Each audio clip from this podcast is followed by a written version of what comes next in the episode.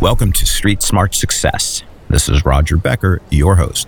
The short term rental market has exploded, and investment returns in this asset class can be much higher than other residential real estate. Today's guest, Ryan Scott, managing director of Aspire Fund, is developing tiny home communities in opportunity zones with short term rentals. It's an incredible way for investors in 1031 exchanges to defer taxes and get incredible returns on their investment.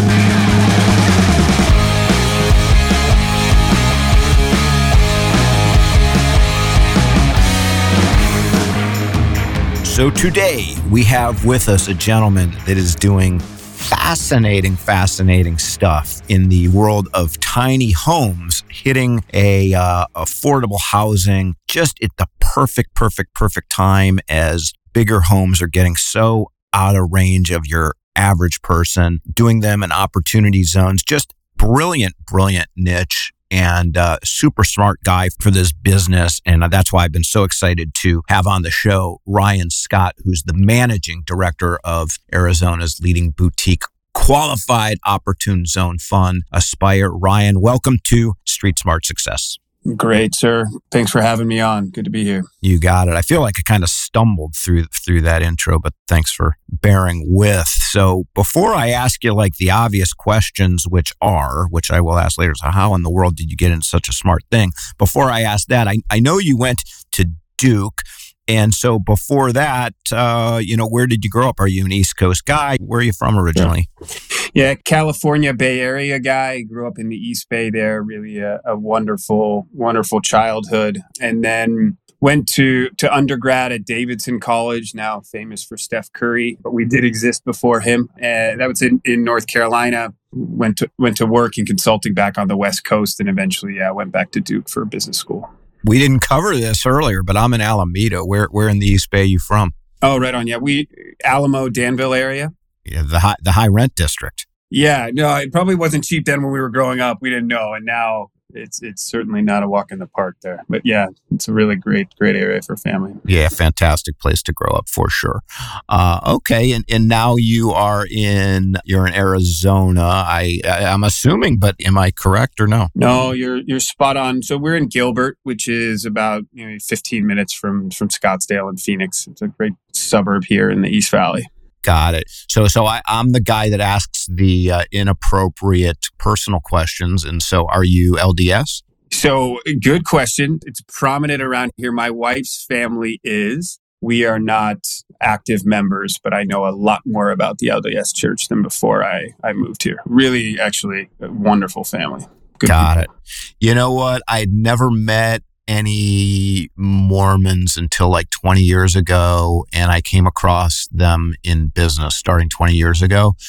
And I had literally less than zero preconceived notions. It was a complete blank mm-hmm. slate for whatever reason, right? And uh, I will tell you that my interactions with Mormons, I hope that's not politically correct to say Mormons opposed to LDS, but have, yeah, is, is it politically incorrect? No, no, I think it's okay. Got it. Um, have been frankly just absolutely wonderful. And I just find them to be the nicest people. They tend to, I'm Jewish. There tends to be a lot of similarities, like, um, you know, emphasis on education and, um, that kind of thing. The other thing that's interesting is that, and this is 100% subjective, but they, there's something about Mormons that, in my mind, most of them that I've met are all incredibly good looking.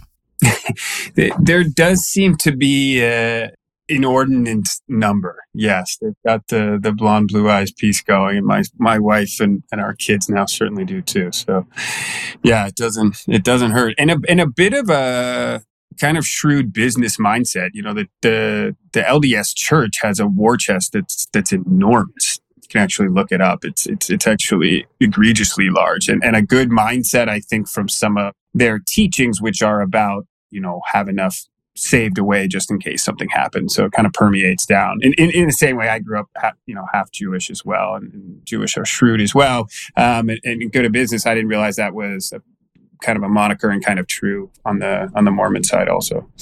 You know, I didn't want to say it, Ryan, but that's exactly what I was. That's exactly what I was kind of hinting at. The, the, simila- yeah. the maybe you picked up on that. The similarities between uh, we Jews and Mormons. Yeah, exactly. But I just left. I just left it at education, and but yes, and, sure. yeah. My grandma would say the good-looking piece too, but I don't know about that. She, she's uh, she was a big Jewish proponent, so yeah. well, I hate to say it, but we Jews are not known for like being great looking per se. you know, I would be willing to sacrifice. This is so politically incorrect, but like unbelievably so. But it's my podcast. Is that I would be willing to sacrifice easily 10 IQ points on the average Jewish woman if we could add like 20 points to how good looking they are. I'll I'll steer clear, but good, good, good, for you for being able to barter though. Yeah.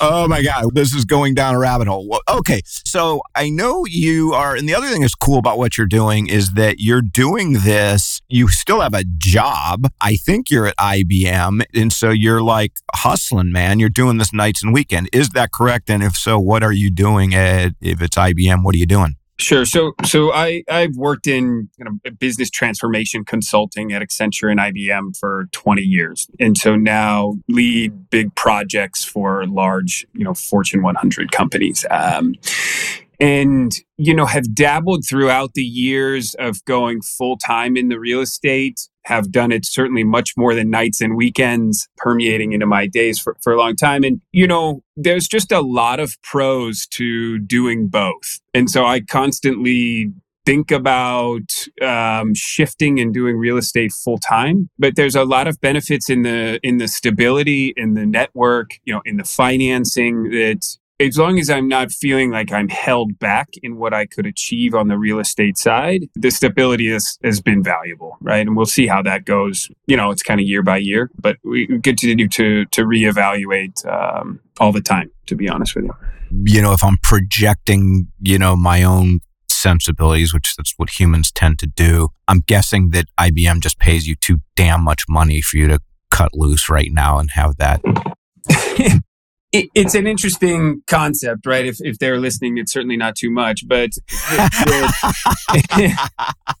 it's not enough to commit to it and let the real estate go for sure, right? but it's not so little that it, it would be missed, right? And for many years, honestly, I mean, in the consulting group, it was just so fun to travel around the world that I I would have made. I, don't, know if I would have accepted less money, but but I really enjoyed the lifestyle. Uh, you know, before me and my wife got married, and we would travel all around, and so that was a big part of it. Um, you know, now not so much. I'm I'm not so excited about that having a family anymore, but but that was also a benefit, right? And it gave the flexibility to take take more risks um, and and not have to worry that that you'd strike out. But at the same time, let's be honest, right? You're not going to blow a startup up while you have another job. You really do have to commit. So there's a conscious decision about this being a a large parallel side hustle rather than this is the end all be all um, until we found exactly what we wanted to do and, and, throw all our chips on the table. All right, man. Fair, fair enough. Are you still doing that? Well, I guess with COVID, certainly not. But I guess even pre-COVID, were you still traveling as much as you were, you know, way back when? Pre-COVID, yes. You know, which could be you know seventy five percent of the time, and yeah, you know, some international, mostly domestic, and then COVID was was just quite timely for, for, for me and my family. We we were able to keep working, but but not travel as much, and so that was all good. Well, thanks for bearing with the uh, interrogation on your personal no, life. Yeah. What leads you to what appears to be just such a super, super smart niche? Yeah. So if we go back a bit, like a lot of folks, I got into, you know, just single family rental investing, was a big fan of a, another podcast, The Real Wealth Network, worked with Kathy Fettke and her team and was buying small single family homes outside of where I lived, where the numbers were better. Learned and kind of cut my teeth there. Rich dad, poor dad, all that stuff. Um, can't thank the book enough. Slowly built up some small properties, was learning, making smaller mistakes um, and then moved to San Diego, was renting and really didn't want to rent, as you can imagine, understanding, you know, burning money that way. So started to look around to what could I buy, not having a ton of money that I could then maybe rent out if I, at the time, split with my current girlfriend, which I was worried about, or had to go away for work or needed to change, right? I didn't want to buy a forever home that only made sense if I was living in it. I was just bought into that hardcore. And so after looking around for a while in San Diego, not a lot makes sense there, but it was around the time of Airbnb. And I was renting out my condo when I would travel for work during the week. And so, you know, Monday to Thursday, I'd rent it out to someone come home. It was, it was outstanding, right? So what turned out to be the most financially viable purchase was instead of some smaller condo for 200 grand was a a million dollar triplex by the beach. And so that's how I got into what is it long term led to this, which is, you know, short term rentals with, you know, kind of creative financing, creative property types. So used an FHA loan, got a big loan, started renting out my property while I was traveling. And then the other two units used a management company, it was very early days for Airbnb. And the management companies back then, you know, they just were more traditional, right? They were they were handing people keys, they were signing pieces of paper, all sorts of stuff that is just not the the millennial Airbnb way, right? So eventually fired the property manager, said I can do this myself, hired some virtual assistant overseas, got a cleaning crew, and just from there built uh, Surf Como Vacation Rentals, which was um, my own portfolio and portfolio of you know neighbors and other local folks that that heard about me in, in Mission Beach and Pacific Beach and Ocean Beach. And so while I was you know traveling for work, that business was was growing. It was a really wonderful time for Airbnb. And so this is maybe 2012 to 2017 or 18. Around that time, you know, started traveling a lot to Arizona, eventually got married, moved to Arizona. It was hard to to run the business separately and quite frankly, I did not think the market could keep going up. Right. So I thought I was smart to sell back in 2019. And and it just didn't seem there was any way that that couldn't be smart. Now, it turns out COVID was going to come and they were going to continue going up and, and the whole world's upside down. But but still. So at that point of selling these maybe f- f- three or four million dollar portfolio with with a, a, fair amount of cap gains, the issue is what do you do with all of that cap gains? And I had done 1031 exchanges for a long time, and that's certainly a wonderful opportunity. But at the time, you know, saw a post on LinkedIn about opportunity zones and the tax break of a lifetime, and I'm a big fan of of aggressively optimizing around tax, let's say, t- taking advantage of everything you can. And so got very interested in what does this mean? What do the opportunity zones mean? And that's the specific time that I was wrestling with a big capital gain. And so, you know, the, the opportunity zone program, in a nutshell, we can talk about it more certainly if you want, basically says if you've got a big capital gain, if you put that into an opportunity zone fund, you can delay paying the taxes and then they'll reduce the taxes a little bit, but you can delay paying the taxes till 2026. And then whatever the fund buys and invests in, when they sell it after 10 years, there's no capital gains. And so, and you get all your money back and you're done. The big difference there is that if it's a 1031 exchange, you don't get access to any of the funds eventually. You have to keep rolling them over. So it's a long story long, so to speak, but split it in between a, a, a, couple 1031 exchanges and building my own opportunity zone fund after evaluating potentially investing with others.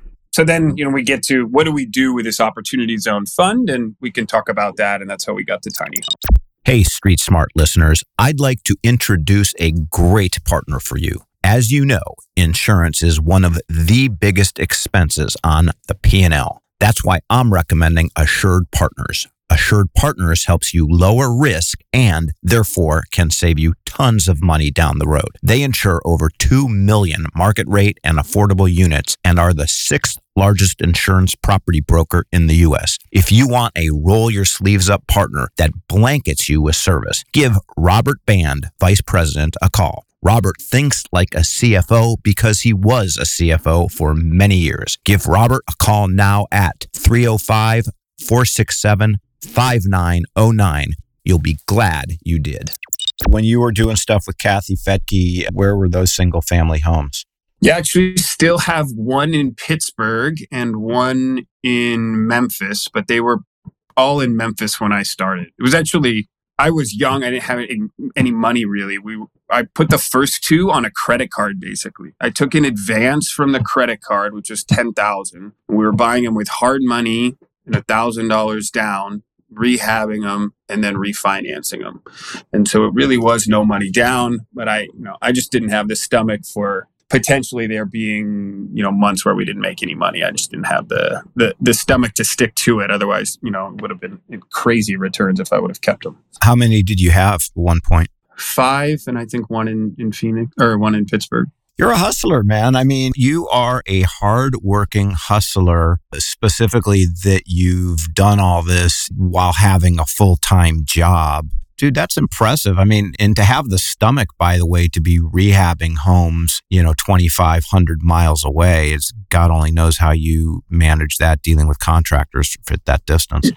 I'll, I'll, take the compliment, but the the system was set up to be fairly turnkey. So you know, an operator in this in the location would find the homes, would do the rehab, and would manage the home and so obviously they're taking a, a skim there uh, rather than you do it yourself but it's also not palatable or uh, to your point to do it yourself for a lot of reasons including you're going to get taken advantage of so you know that that's how it worked with that group and obviously Kathy's business model was to, you know, take a little bit for putting you in touch with them. And that that was absolutely fine for where I was in the learning curve of the real estate stuff.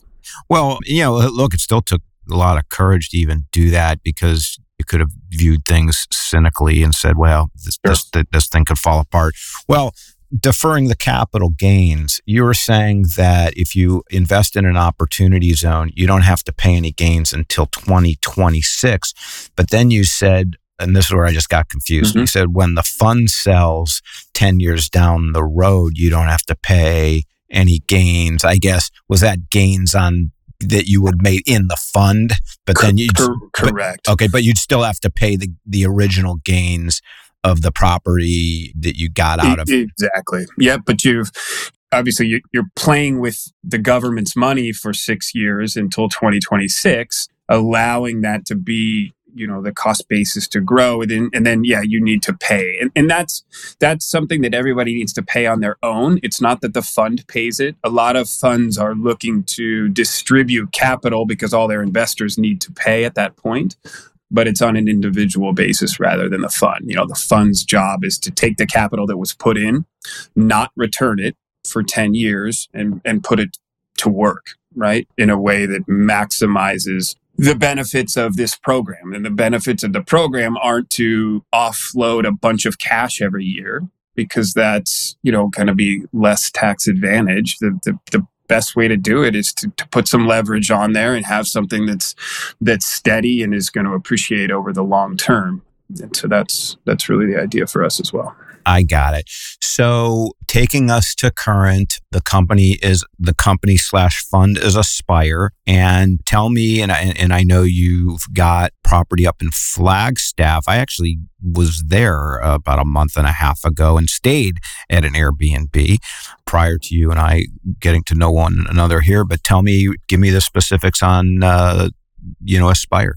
Sure. So you got interested in, in Flagstaff and, and the greater northern Arizona region because you know half the money went into this opportunity zone fund and then we raised other money but you know half I just did a 1031 exchange. I was really into vacation rentals and so know, we bought a vacation rental in Flagstaff one in Sedona and one in in Williams which is actually closer to the Grand Canyon and we'll come back to Williams in a second. So those operated really well. And so when it t- came time to do something with the fund, you know, it, it, prices were getting to be a bit more frothy down here in, in the Phoenix area, but more so, there was a lot of attention in metro areas for the opportunity zones. So, for example, there's an opportunity zone in the heart of Mesa, you know, Mesa outside Phoenix and some downtown Phoenix. And there's some right in the heart of, of Scottsdale, Arizona as well.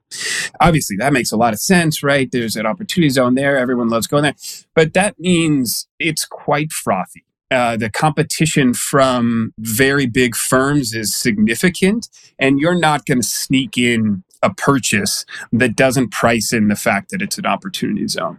Up north, and this is the case in a lot of other places we're looking at as well, there's both more land that's in an opportunity zone because it's done via census tract. They're much larger. And there's less focus up there from some of the bigger um, funds that you know want to do a, a, sexy hotel or or apartment um, or office building, right? And so the idea is to go where there's less competition, and then to think about what makes most sense there rather than, okay, we just do apartments. This is what has to be. When we looked up there, given my background, you know, a short term rental play based on the fact that Grand Canyon is up there and I know it works made a lot of sense, right? So, okay, so now we're into short term rentals in northern Arizona. Does it make sense to then just build some homes? You know, with, with this program, it's important people know you can't just buy an existing home and operate it. You have to invest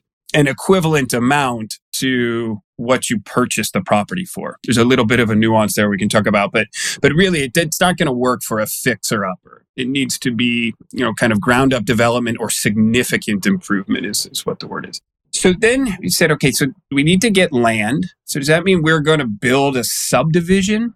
And building a home if you're just renting it out short term, it's going to take a long time for that to pencil out. So we tried to think about something more creative.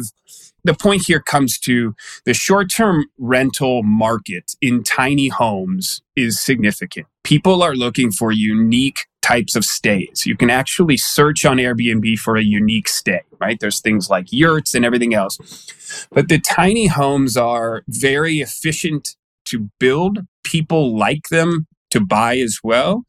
And they're inexpensive, right? So if you think about what's going to be the most bang for my buck in terms of developing a property I can rent out, the numbers um, were more attractive for the tiny homes rather than building, you know, a five or six hundred thousand dollar home and then renting it out. We can talk about the numbers, but that's that's kind of where the idea went.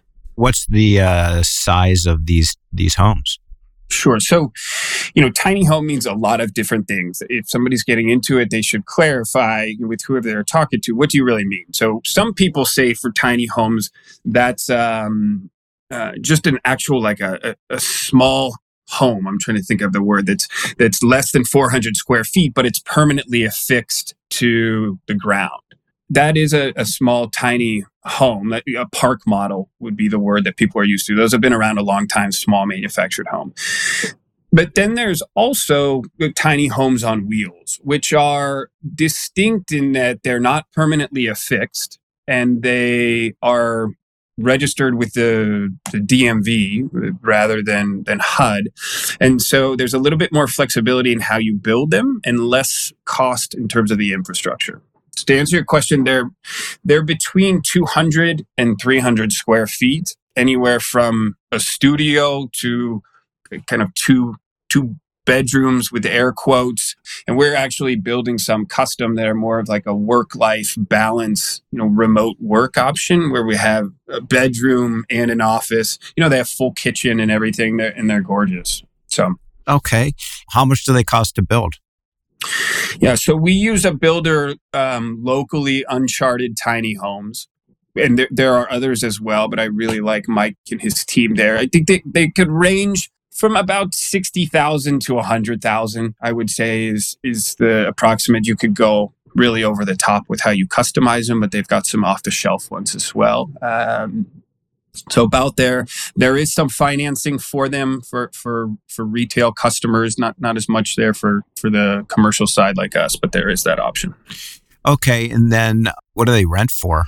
Yeah, so you, just take the the first project we did to kind of understand the the cap rate and, and the the the return. So w- when we put them in, they're they're put in with RV hookups. So if you think about doing it yourself, you're trying to get a pad that has RV hookups, you know, sewer, water, electricity.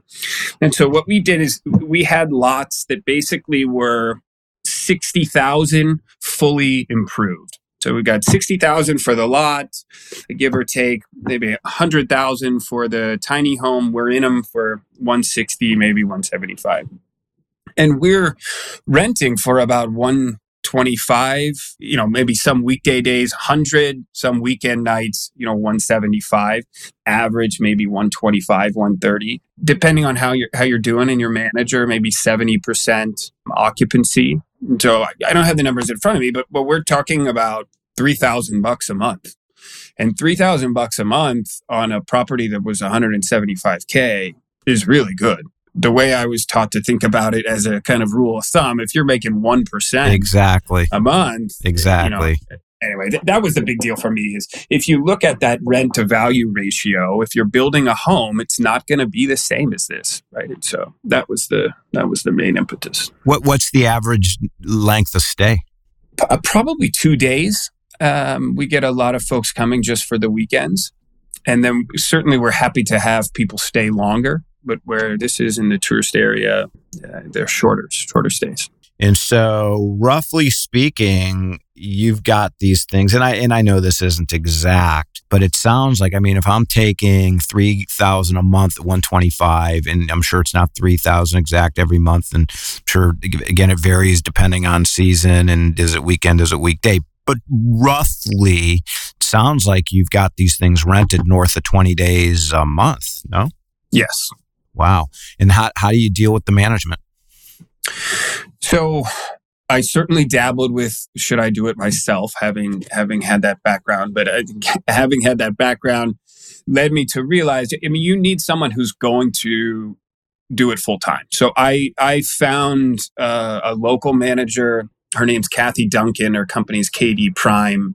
They, they are a great operation in in Sedona and, and Flagstaff and Williams, where we were and she's done a great job. She she does my actual properties and homes as well.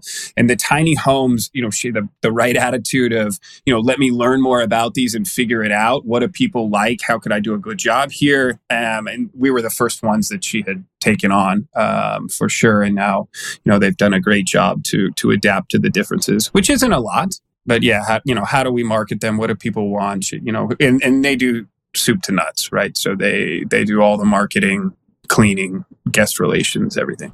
What do they charge? They charge uh, like 10 or 12% or something like that or no, no. So the vacation rental market is is usually between 20 and 30% because they're doing significantly more than a normal property manager. And so, you know, we have our own arrangement, but I think between 20 and 30% is what's reasonable to expect from a a property manager for vacation rentals. That makes sense. Okay, and thanks for bearing with my just like just fundamental, you know, 101 questions.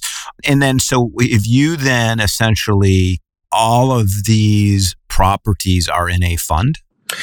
So the ones that were a 1031 exchange are just in they're outside the fund. There was no reason to move those funds in, into an opportunity zone because there were no taxes as we exchanged a property in San Diego for a property in Sedona, let's say. Okay. But all of the the the projects we've done in the fund are still in there and they they just operate and the money goes back into the fund as, as we go. And so, you know, we both have existing properties that are operating and then we have new projects that we're we're looking to to put in place. Got it. And how many properties in aggregate across these markets are in the fund?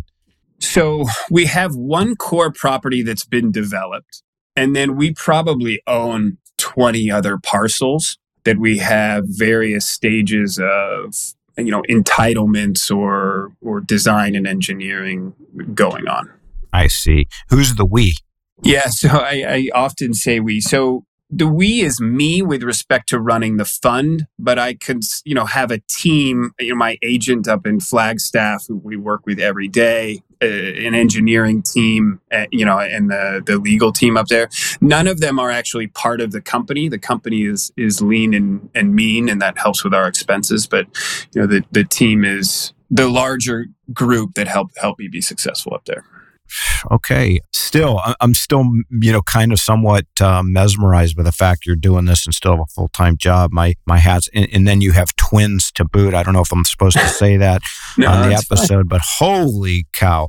And then opportunity zone what constitutes an opportunity zone? Yeah, good question. Back to your previous point, honestly, I read Four Hour Work Week, the Tim Ferriss book, and I think for better or worse, sometimes worse, got really obsessed with the idea of trying to leverage your time using other folks, outsourcing what you can, and that success is kind of being really lean and mean uh, internally. And so that's just been the idea. Neither of the companies have been built out with a lot of employees on purpose in that way. So we'll see how that continues. The so, what constitutes an opportunity zone? It's important to know why the, the program was invented. It was part of the Tax and Jobs Act, I think, of 2017 or 18. And the purpose was how do we get people who have capital gains to put them into areas that we would like to see investment and aren't getting it now, right? The, the idea very smartly being, you know, there's people with Apple stock and Amazon stock with huge capital gains. That money's not doing anything for communities. And frankly, a lot of people would like to be out of that stock partially for diversification. They just don't want to pay the tax bill. So the plan was very clever by saying we'll designate these locations that we need funding and investment. We'll give some parameters about how you invest, and then we'll give these benefits, right? And we'll let the market work itself. And so that's how it was set up. And then they went through a process with the governors of all the states, and the, and the governors, you know, use their own teams to to make recommendations to say which census tracts do we believe should be noted as opportunity zones? And there's some rules about kind of income and other qualifications for how to recommend them to the governor, and then the governor submitted them. And I'm sure there's there's some nuances that, that I'm missing, but there was also flexibility to put in census tracts that you would be surprised are opportunity zones, either because they met one of the criteria, but were in the path of progress and we're going to blow up anyway, or they were adjacent to a lower income census tract, but they weren't at all. And that kind of allowed them to sneak in. So there's been a little bit of controversy about that, but the answer is they were recommended, uh, proposed by the governors. They're sealed in stone. You can't change them now. You can find them online. There's a lot of very cool maps for that to understand where where they are. Well, yeah, it's interesting you say that because when you said Scottsdale, I was thinking to myself, hmm, how did how does an opportunity zone wind up in Scottsdale? exactly, and so, and it's actually right in Old Town in Old Town Scottsdale and right by where I live in Gilbert, one of the best, you know, mile square blocks. It needs some help, but it's in the best area for for growth already. And so, you know, it is what it is. No program's going to be perfect, and uh, obviously, I wanted to to get into those before others found out. But yeah, it is what it is. I don't think people should get too upset about it. There isn't any changing. If you're in one and you have a property there, you win, right? Because as you're selling, you're theoretically going to get a, a bump. And I think that bump absolutely materializes in most markets. Some markets, I think people are still selling, not realizing that they're in one. And that's obviously where I'm trying to play. Smart, man, smart. How many approximately investors do you have? What do they put in typically? What are what are investor returns roughly? What is what does all that look like? Yeah, so uh, let's see how much I can share. I mean, we are generally looking to to double folks' money twice, right? We're you know over a five year span, two x refinance, roll that money into another project for the next five years, and you're looking at four x at the end. The the fund is structured such that there's a, a preferred return to the investors an equity or a return split with with myself as as the the GP. We have investors who put in I, I think maybe 150k. We have some that are interested in putting in less, and case by case we can do that. But um, 150k, and then you know some that are over over half a million. And, and I'm personally one of the largest investors as well. Got it. The, and the way that the funds work is you know there's a time frame right? So if you know investors are going out to talk to funds they'll probably find the same thing which is that the funds open for a little while uh, for a year or two and then it closes. And, and it needs to close because then that's kind of a tranche of funding. And its 10 year clock starts. So then if you know that fund continues to raise money so we have a second fund as well that tranche will then need to sell later. And we don't want to you know slow down the previous fund while we wait for the later funds to season and so a lot of them will go in tranches with their investments and you just get in where where you get in i see and then uh, are you at liberty to say what the preferred return is I am certainly at liberty. you don't have to. I think it, no, no, no. Well, it's different in both. I think it's probably six percent. Is that are you able to pay that out of cash flow, or is that out of money that you raised, or? Well, so it, it accrues, and so you know, in the first couple years where we're building, we're not paying it out at all, but it's it's um, accruing, right? So it's owed to the investors in their capital account. And then as we um, start bringing in cash flow, we would pay it out through cash flow. A lot of it will be paid out at the exit, which is how the investor should want it as well right? Because the same dollar that's paid out in cash flow is going to be taxed at your ordinary income rate. What's paid out through you know the, the sale of the asset after the 10 years is going to be tax free. And so, you know, you can play a bit with the leverage in that respect so that you're not, you know, cash flow heavy early on because you've taken on debt and you've got more leverage and so you should have a bigger gain at the end. So, thank you for that for that explanation. Not to be devil's advocate, but you know, I'm a I'm a real estate investor, so I'm always kind of you know evaluating my options and you know you know how can I get a return and and I've thought about vacation properties. They scare me just because of the management component of it, but like you said, 20 to 30%, I guess you could say that, you know, you can get somebody that's well enough incentivized so that you could get good management. But I've, I also wondered, like, what, ha- like, do you ever worry, maybe not the right word, but lack of a better one, do you ever worry just about the fickleness of vacation, you know, people taking vacations and, you know, let's say Flagstaff, Sedona has been hot as always. I mean, that, that people just decide, well, no, I want to be in Idaho this year and that you'll just see, you know, fluctuations? Yeah, so I think it's a really good point. There was a time when I was potentially going to do a Netflix show on vacation rentals and investing. And one of the things we were talking about back then is that people are, you know, buying places purely based on short-term rental return, which was amped up for a long time, and that the properties only penciled in that situation. And for me, what I was trying to do was find places that wouldn't be a knockout investment, but if we had to shift to be a long term rental, we could cover them. And because I think that's totally viable, not just in your example, which I think is valid that, maybe the popularity of that location would shift. The regulation uncertainty is is not insignificant. And so there was a long time in California when they ban them. They actually banned them for a couple months in San Diego. It's certainly possible that the rules change. Interesting. And that's exactly kind of what I was thinking. I looked at a place, my wife and I went in May of this year. So this is being recorded at the end of December, so seven months ago, to an MGM property. This is like way different than what you're talking about, but it was basically an MGM property that would be rented out by MGM, their company, and it was it was just it was a rental property. And um, gosh, now I'm fuzzy on the details because I want to say it was Airbnb, but I think so. Yeah, that they were renting through Airbnb.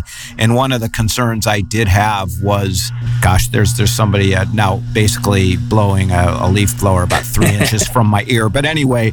Um, what the heck was I going to say? The regulation piece. And, and they assured me that Las Vegas wants as much tourism as they could possibly get and the casinos are would love as you know so that that was never going to be an option and that was probably true i didn't move forward with it i for whatever reason i, I didn't like the property but the regulations i guess are always looming as a so as that a was risk. more like a, kind of a, a timeshare or something that you would yeah. buy into and they would rent out for you pretty yeah. pretty much pretty much yeah I think there's a balance for folks that, you know, I'm not at a point where I'm going to buy a second home and then just let it sit there. I'm too obsessed with kind of rich dad, poor dad, and assets need to work. And so, you know, buying a second home and having it just sit is is losing money every month. Right? But buying a second home and turning it into a vacation rental and then never being able to go, which is what I've done and my, my wife gets upset about, is potentially not the right answer either. And so there's something in between where you kind of offset the you know significant cost of a second home with some renting out and then you don't have to, to make the same sort of returns. So that's an option also. Got it. Well, Ryan, how, how would one uh, get a hold of you? Sure. The website's aspirefund.co. There's no M at the end. And so you can submit an inquiry there. I think there's a phone number on there as well. That's probably the best page. But but LinkedIn, uh, you find Aspire Fund there also.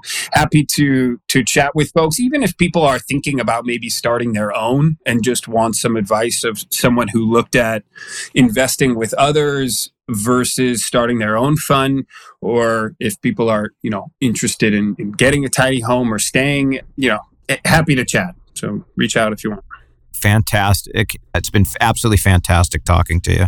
Uh, likewise. Likewise. Yep. Talk to you soon. Cheers. Bye bye.